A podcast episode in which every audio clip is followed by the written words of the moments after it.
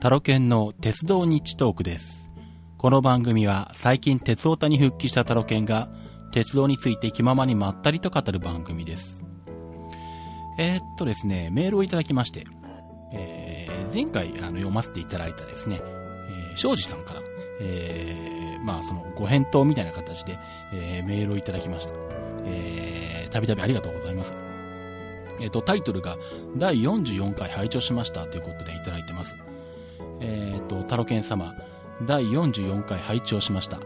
メールを話題にしていただきありがとうございます。写真について補足説明させていただきます。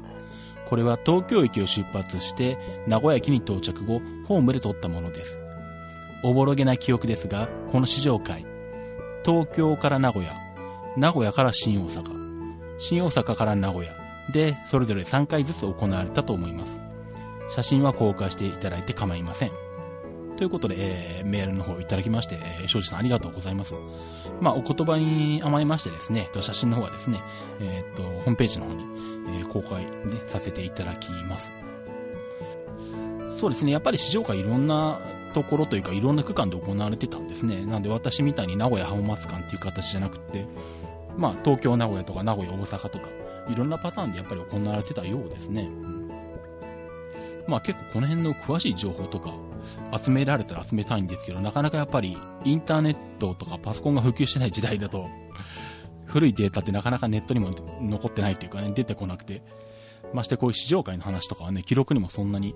あのー残されてないでしょうからね、なかなか難しいものがありますよね。またもしあの、どなたかね、リスナーさんの方で、えっ、と、100系の、試乗会、えー情報をお持ちの方がおりましたらですね、まあ、メールでもツイッターでも構いませんので、教えていただけると嬉しいです。ということでですね、えーっと、今回は、先日、えー仕事の合間を縫ってですね、えー外房線と内房線を乗ってきまして、その時のお話をしたいと思います。まあこれ7月の5日なんですけど、えー午前中に都内でちょっとまあ仕事の用事がありまして、で、その、なんだ、それが終わった後、まあ、夜にさらにプロレスを見る予定があって、その合間を縫って、まあ、半日使ってですね、えー、大丸乗車で、えー、まあ、短い区間のね、百何十円の切符で、えー、外房線と内房線をぐるっと一周してこようと、目論んだんですね。で、市ヶ谷を出発点にして、えー、市ヶ谷から、えー、違うわ。えっ、と、逆か。えっ、と、大回り切符の起点が錦糸町か。うん。まあ、市ヶ谷にいたんですけどね、最初にね。で、錦糸町に移動して、で、錦糸町で一回、まあ、改札を出て、で、錦糸町から市ヶ谷まで160円だったかなの、えー、片道切符を券売機で買って、まあ、大回り乗車は、あの、スイカとかじゃね、ダメですからね。えー、まあ、切符として買って、で、まあ、錦糸町から、え、向かったんですけど、まあ、この時ですね、あの、すぐに列車に乗っておけばですね、問題がなかったんですが、あの、まあ、ちょっと時間に余裕があるなと思って、えー、とりあえずなんか、あの、食べておこうと思ってですね、あの、この先多分何も食べれないだろうなと思ったので、立ち食いそばかなんかこう、食べてたんですね。まあ、そんなんでちょっと、あの、のんびりしてたんですけど、そしたらですね、えー場内放送で、えー横須賀線で、えートラブルが発生しましたと。まあ、あの、ご記憶の方もいらっしゃると思うんですけども、あの、横須賀線の車内で、えー包丁を持った男がいると、えーそのせいで、横須賀線が、えー一時的に運転を見合わせますという場内放送が入ってですね、まあ、横須賀線が止まると当然、直通してる総武快速線も止まるわけなんですよ。で、結構、その、予定の乗り継ぎがキチキチで余裕がなかったんで、うわっと思ってですね、正直どうしようかなと思ったんですね。もう、なんだろう。運転見合わせで、いついつ再開見込みっていうのは出てなかったんで、もう、なんだろう。最短で乗り継ぎ2分とかいうところもあったんで、もうこれはダメかなと思って、もう諦めて、まあ、どっか全然違うところにも行こうかどうしようかなって迷ったんですけれど、まあ、とりあえず総武観光船が動いてたんで、まあ、とりあえず総武観光船の方に乗って、千葉方面に向かって、まあ、ダメなら途中で降りて戻ってくるなりなんかしようかなと思って、とりあえず総武観光船の方に回ってですね、で、千葉方面に向かったんですね。で、まあ iPhone で逐次情報を見ながらですね、快速船の状況、動いたかどうかとか見ながらこうずっと乗ってて、で、ちょうど市川の手前ぐらいで、快速船が動き出したっていうのが、まあ、ツイッターだったかな、2チャンネルだったかな、忘れましたけど、という情報が流れてたんで、あ、じゃあもうこれは快速船に行こうっていうことで、市川で、えー、観光船を降りて、快速船ホームに行ってですね、で、まあ、ちょうどその後来た快速に乗りまして、で、この時に来た快速がもともと乗る予定だったやつだったんですよね。うん。で、まあそれでも千葉に着いたのがどうだろう。15分、10分とか、かなあ、そんなに遅れてなかったのか。5、6分ぐらい遅れてあったのか。で、千葉で、えー、総武線の列車に乗り継ぐ予定だったんですけど、ここに乗り継ぐか5分だったんですよ。で、どうかなと思ったんですけど、おそらく、あの、まあ、その、ね、乗った千葉駅の、あ、千葉駅じゃないのか、これ、君津行きだったのかな。君津行きの快速が、あの、運転を再開した一番最初の列車だったんで、多分、総武線の列車は待ってるだろうと、踏んだところ、えー、っと、見事に予想が当たりまして、えー、総武線の列車が待っててくれたんですね。なので、まあ、えー、と、ダッシュで、えー、ホームを走ってですね、古線橋を走って、総武線の列車に間に合いまして、まあ、予定通りの列車に乗ることができました。で、えっと、まあ、それで総武線の列車で、まあ、鳴門まで出たんですね。あの、一筆書きしなきゃいけない関係で、え、千葉を2回通る、えー、わけにいかないもんですから、千葉を避けていかなきゃいけないんですね。帰りに千葉を通るんで、うん、なんで、東金線経由になるんですけど、で、まあ、えー、総武線の列車に乗ってですね、行ったんですけども、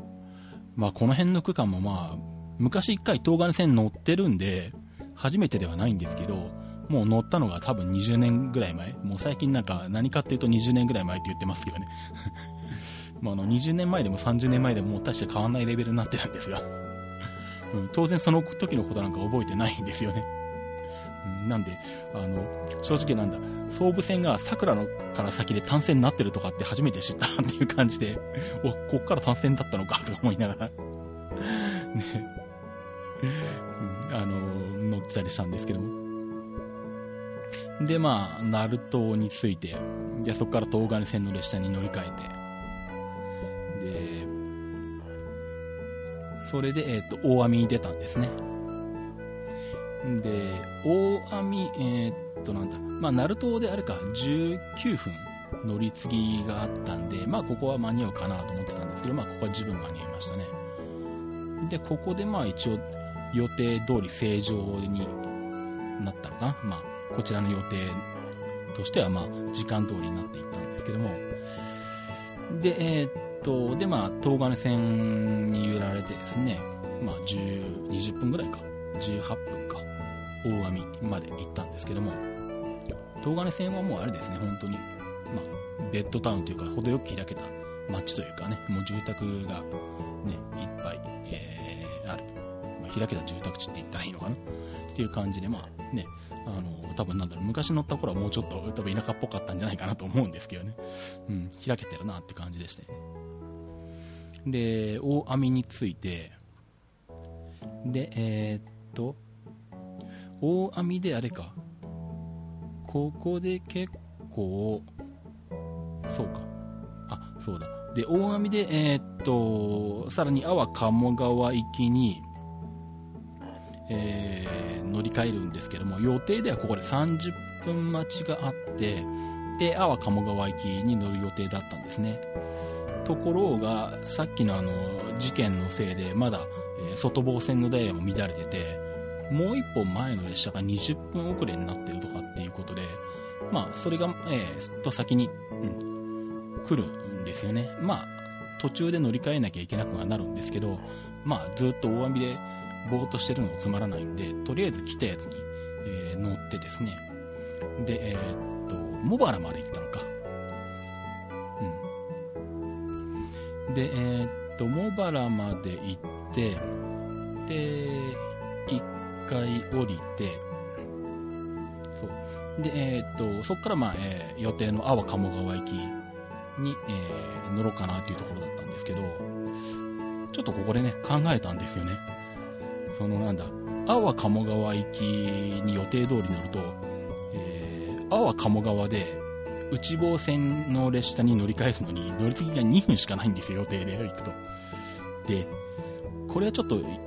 リスクが高いなと思ってですね、まあちょっとあの、じゃあ、安全策で、えー、若潮に乗って、えー、早めに着こうかと思ってですね、ちょうどその予定の列車が茂原で若潮に乗あの特急若潮に、えー、抜かれるダイヤになってたので、えー、まあ、若潮に乗るつもりで、で、特急券がないんで、えー、とりあえず、えー、改札口のところに行ってですね、えー、生産窓口っていうかね、改札口のところで、えっ、と、特急券欲しいんですけどって言ってみたら、うん、あの、なんかどうもそこでは出せないんで、改札の外か、もしくは車内で買ってくれと言われて、まあ、大回りしてるんで、当然途中下車できないんで、改札の外にも出るわけにもいかないんで、あ、じゃあ分かりました、車内で買いますって言って、ホームに戻ったんですね。で、ホームに戻って、えー、っと、なんだ、列車を待ってたら、その、なんだ、まあ、もともと乗る予定だった普通列車の阿波鴨川行きが時間通りに来たんですよ。で、まあ、その後の若潮も時間通り来るっぽかったんで、じゃあいいかと思って 結局若潮に乗るのをやめて、えー、予定通り普通に乗りました。なので特急券買わなくてよかったなと思ったんですけど。まあ、えー、まあそんなんで、阿波鴨川まで、えー、行ったんですが、まあちなみにこの阿波鴨川まで乗った外房線もそうですし、その前に乗った東金線もそうなんですけど、車両が、えーと、209系2000番台とか2100番台とかになるのかな。あのセミクロスシートなんですよね。で結構まあ車両も新しいんでなんかなんだろう。それまで結構都内をうろうろとしてたのでめちゃくちゃ快適だなと思ってですね。なんかあの都内のあのロングシート当たり前の人混みのことを考えるとあのエアコンが効いたセミクロスシートとかもめちゃくちゃ快適に感じられますよね なかなか優遇されてるなとか思ったりしたんですけどね、この辺は。で、まあ、そんな感じで外房線にずっと乗っていってですね、えっと、大原までは、前に、えー、いすみ鉄道、小湊鉄道といすみ鉄道に乗った時に、まあ、えー、乗ってるんですけど、まあ、その先は初初めてなんですよね。で、大原過ぎて勝浦辺りになってくると、ちょっと、なんだろう、ヤシの木みたいなのが見えてきたりとかしてね、なかなか南国ムードがあっていいなっていう雰囲気があるんですよね。なんだろう、ちょっと前にあの、熊野に行った時の、あ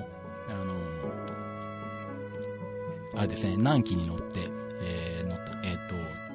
紀勢本線の、まあ、新宮近辺とか、あの辺に近い雰囲気がありますよね。で、まあちょっとあの、なんだろう、気になってじっくり見てみたいなと思ってたのが、えー、滑川アイランド駅。まあ、じっくり見るといっても列車から降りるわけじゃないんで、車内から見てるだけなんですけど、まあ、元々はレジャーランド、滑川アイランドがあったところなんですけど、まあ、他の鴨川シーワールドとか、えー、いろんなものにこう押されてしまったり、あとはなんだ、アクアラインができたけど、この辺はアクアラインから車で来るのも難しいのかな、結構。うん、なんかあの、道路のね、整備環境が違うらしくて、鴨川シーワールドとかあの辺は割と車で便利に行けるらしいんですけど、この滑川アイランドあたりは車ではなかなか来にくいらしくて、なんかその辺が明暗明暗を分けてしまったらしいのもあってですね、まあ閉園してしまってるんですけど、で、まあ、このね、滑川アイランドのために作った駅ですからね、この駅は。どんな状態になってるのかなと思ってちょっと興味が前からあったんですけど、まあ、見事に廃れてますね。なんだろう。えー、滑川アイランドにつながるトンネルとかが列車の中からも見えるんですけど、そのトンネル自体がこう閉められてても、なんかもう、あの、廃墟が好きな人はもうなんか、えー、ね、ぜひ見に行ってほしい。まあ、見に行ってほしいと言っても行ってもどれぐらい見れるのかよくわかんないんですけども、巨大な廃墟と化してる感じで、駅もすごい廃れててですね、その廃れっぷりが半端ないなっていう感じですね。だから、ウィキペディアを見ると、千葉県内で一番乗降客が少ない駅みたいなことも書いてありますね。まあ、あの、今度時間がある時に行ったら一回降りてみたいなって感じもするんですけどね。多分降りると本当に何もないんだろうな、きっと。まあ、ね、そんな滑川アイランドを通り過ぎつつですね、えー、阿波鴨川まで、えー、行きまして。で、ここではまあ予定通り2分乗り換えが、えー、難なくできてですね、内房線に、えー、乗り換えるわけですね。で、まあこれ千葉行きなんでずっと乗っていくわけなんですけど、やっぱなんだろう、外房線はこう、だんだんこう走っていくと途中からちょっと南国ムード、ね、山あいを通りつつさらに開けてくると南国ムードがあるっていう感じになってくるんですが、内房線はそんなにこう、山の中を分け入ってる感じも、まあ南国っていう感じもそんなにないんでなんだろう、外房線の方がやっぱりなんか乗ってて楽しいのかな？そういう景色の変化とかっていう意味では。まあそういう意味ではなんだろう、逆に内房線から回って外房線に抜ける方が、えー、飽きが来ないのかな。そんな感じもしなくもないんですが。まあとは言っても、えー、内房線の方も初めて乗りまして、なんだろう。まあえー、っと、まあアクアラインに続く高速が見えたりとかですね。うん、あ、ここか、とかも言いなですね、乗ってたわけですね。機密、機密じゃないや。どの辺ぐらいから混んできたんだったかな？機密かな？うん。まあ、機密ぐらいからか、割と家が増えてきたのかな。うん。そんな感じで、まあ、この辺になるとベッドタウンっぽいのかなっていう感じがありましたけどね。まあ、ちょっと前に、えっ、ー、と、予定を立てて、まあ、実現していないくるり線なんかも改めて乗りたいんで、まあ、また、えー、ね、木更津近辺とかこの辺には来るのかなっていうのもあるんですが、まあ、ここが木更津キャッツアイの木更津かとか思いながらね、列車乗ってたわけなんですけど。まあ、えー、そんなんで、えー、ぐるっと一周房総半島を回ってきて、えー、蘇我まで来まして、で、まあ、一筆書きになる、えー、する関係上ですね、えー、ここから京葉線に入らなきゃいけないので、えー、まあ、その後の予定もあっ、ここから若潮ですね、特急若潮に乗りまして、特急料金500円だったかな。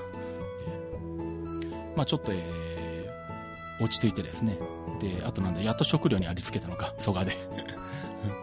で、ちょっと食べ物も買って、えー、若潮の車内でですね、えー、何か食べながらやっと落ち着いて、えー、東京駅まで向かいました。で、東京駅に着いたのが7時半頃。で、そこから中央線で、えー、お茶の水に出て、で、まあ、お茶の水から中央観光船で市ヶ谷まで。で、市ヶ谷の改札を出たのが8時ぐらい、8時ちょっと前ぐらい。まあ、8時ぐらいか。まあ、ダメだろうなと思いつつ、試しにあの、切符を自動改札に突っ込んでみたんですけど、まあ、案の定閉まりまして、まあ、乗車開始から、えー、と、8時間以上経ってるんで当然なんですけど。で、まあ、えー、改札口に行って、えー、ね、あの友人改札の方に行って、えー、大回り乗車してきましたって言ってですね、そしたら、えー、どういう経路ですかと聞かれたんで、えー、まあ、通ってきた通りの経路を説明して、まあ、それであの、まあ、もちろんね、ルール通りなんで、あの、まあ、普通に、えー、通してもらいまして、まあ、せっかく友人改札に行ったんで、あの、切符の方も向こう印をしてもらって、もらってきましたけどもね。まあなんだろう、最近は、ね、いろいろと有名になったんで、こういう大回り乗車する人も増えてきて、ね、駅員さんの方も、まあ承知してるんでしょうね。うん。ちゃんと説明できればちゃんと当たり前なんですけど、何の問題もなく通りましたね。まあ、そんな感じでですね、えー、160円で、えー、まあ、半日以上、えー、距離にするとどれぐらいなんだろう計算してないんですけど、まあ結構な距離をですね、えー、乗って内房線、外房線を、えー乗ってきたというお話でした。じゃ、えー、と、切符地に行きたいと思います。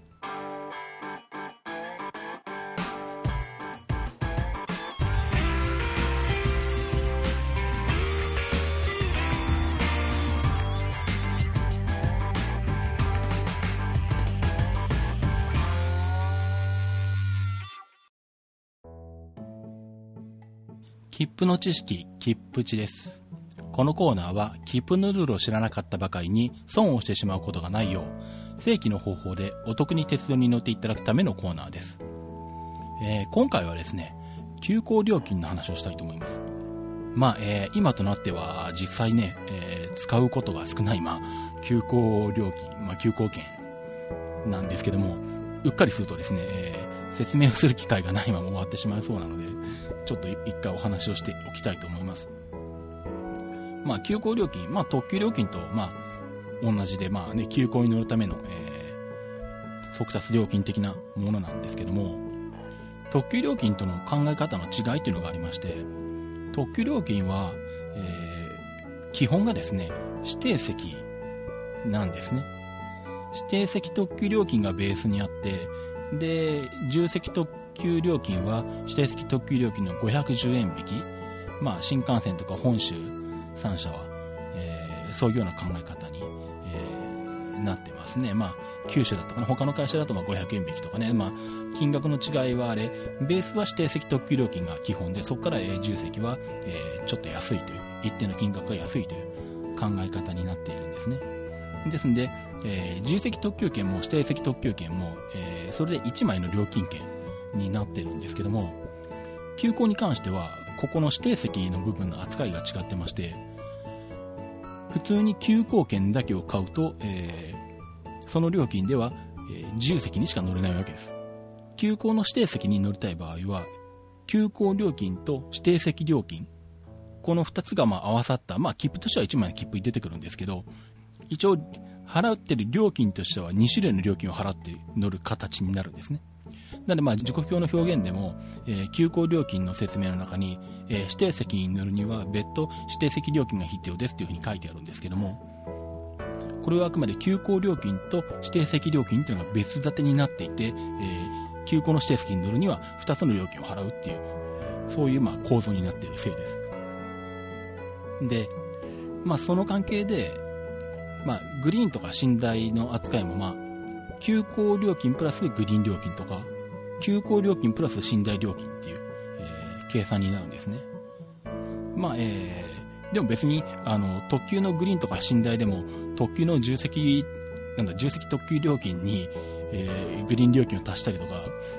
なんだ、寝台料金を足したりするんで同じじゃないかと思われるかもしれないんですけど、まあ、えー、実際今現状としてはそうなんですが、まあこれ昔の話になっちゃうんですけど、えー、っと、昔ですね、急行のグリーン車に重積グリーンと指定席グリーンがあった時代があったんですね。その時に、その急行につながってるグリーン車が指定席グリーンだろうが重積グリーンだろうが、料金が一緒っていうことになってたんですね。指定席グリーン料金と重積グリーン料金っていう区別がないので、一つのまあグリーン料金で、えー、指定の場合も重位の場合も、えー、料金が同じと。まあ実際今あれか、急行で重積グリーンが設定されるのは、臨時列車でもまずないのかな？まあね、急行のグリーン自体が北国が臨時列車扱いになってしまったんで、もうほぼ実際には存在しないんですけど、そんな形でですね、この指定席料金っていうの扱いが特急と急行では違うと。特急の方はあくまでまあ、特急料金の中に指定席特急料金と重席特急料金とまあ、2種類、えー、存在するんですけども、えー、急行の場合は、えー、急行料金と指定席料金というのが別に存在する。まあ、えー、今後走るかどうかわかりませんけど、えー、っと、自由席グリーン車をつないだ急行が走る場合、それから指定席グリーンをつないだ急行が走る場合、まあ、どちらも、えー、支払う料金は、まあ、距離が同じだったら同じになるんですね。まあ、ね、この急行、かつて、えーなんでしょう。それこそキハ58、28が全盛の時代で、日本全国に急行が走ってた頃はですね、あの、多層立て列車っていうのがあって、まあ前もちょっと話したと思うんですけど、えー、別の急行列車がこう途中一部だけ並結してつなが、えー、並結して走るっていう、そんな走り方をしてまして、で、まあ面白い、えー、ルールがあって、一部区間でも、えっ、ー、と、つながって、えー、走った列車は、えー、もともと別の列車であっても、一本の、えー、急行列車とみなすっていう ルールがあったんですね。東北方面に行くともう、この複雑にこう繋がる急行がいっぱいあってですね、それを乗り継ぐとこう、だからすごいところからすごいところまで一本、一枚の空港券に行けたみたいなのがあったりした時代もあったんですが、まあ、あとはあれですね、あの、昔ね、えっ、ー、と、ワイド周券とかミニ周券とかあった頃は、えー、途中の経路に急行の自由席に、えー、無料で乗れるっていう特典があったんで、まあ、それを使って、えー、急行に乗るっていうのはよくありましたね。北海道ワイド周券を買って、えー、北海道まで行くのにそれを使ってですね、えー、津軽の自由席で行ったりとかね、八甲田の自由席で行ったりとかね、うん、まあそういうことが流行った時代だと、それこそなんでしょう、津軽や八甲田の自由席のところには、えー、夏休みになると長蛇の列ができたりしたんですが、まあそんな時代も今昔という感じなんですけども、まあ今では唯一、えー、っと青森から、えー、札幌まで急行浜那須がまあ唯一、えー、残ってる、えー、定期急行になってますね。まあでもこれ一応あれか。B 寝台と自由席と指定席とあるんで、急行券のみを買って自由席に乗る。とはまあ指定席の方はのびのびカーペットカーになってるんですけど、えー、のびのびカーペットカーに乗るときにはまあ指定席料金と急行料金と、まあ2つの料金券が1枚に合わさった切符を使って乗る。まあ B 寝台の時は、えー、寝台料金と急行料金と2つの料金が、えー、1枚の切符になった切符で乗るというような形が、まあ今でもまあカードとして残ってますね。今後復活することはないのかな。でもまあハマナスがね、いつまでも残ってくれるといいなというところで、休校ね、えー、ぜひこれからも頑張ってほしいなと思う次第です。ということで、えー、キープチのコーナーでした。ではエンディングに行きたいと思います。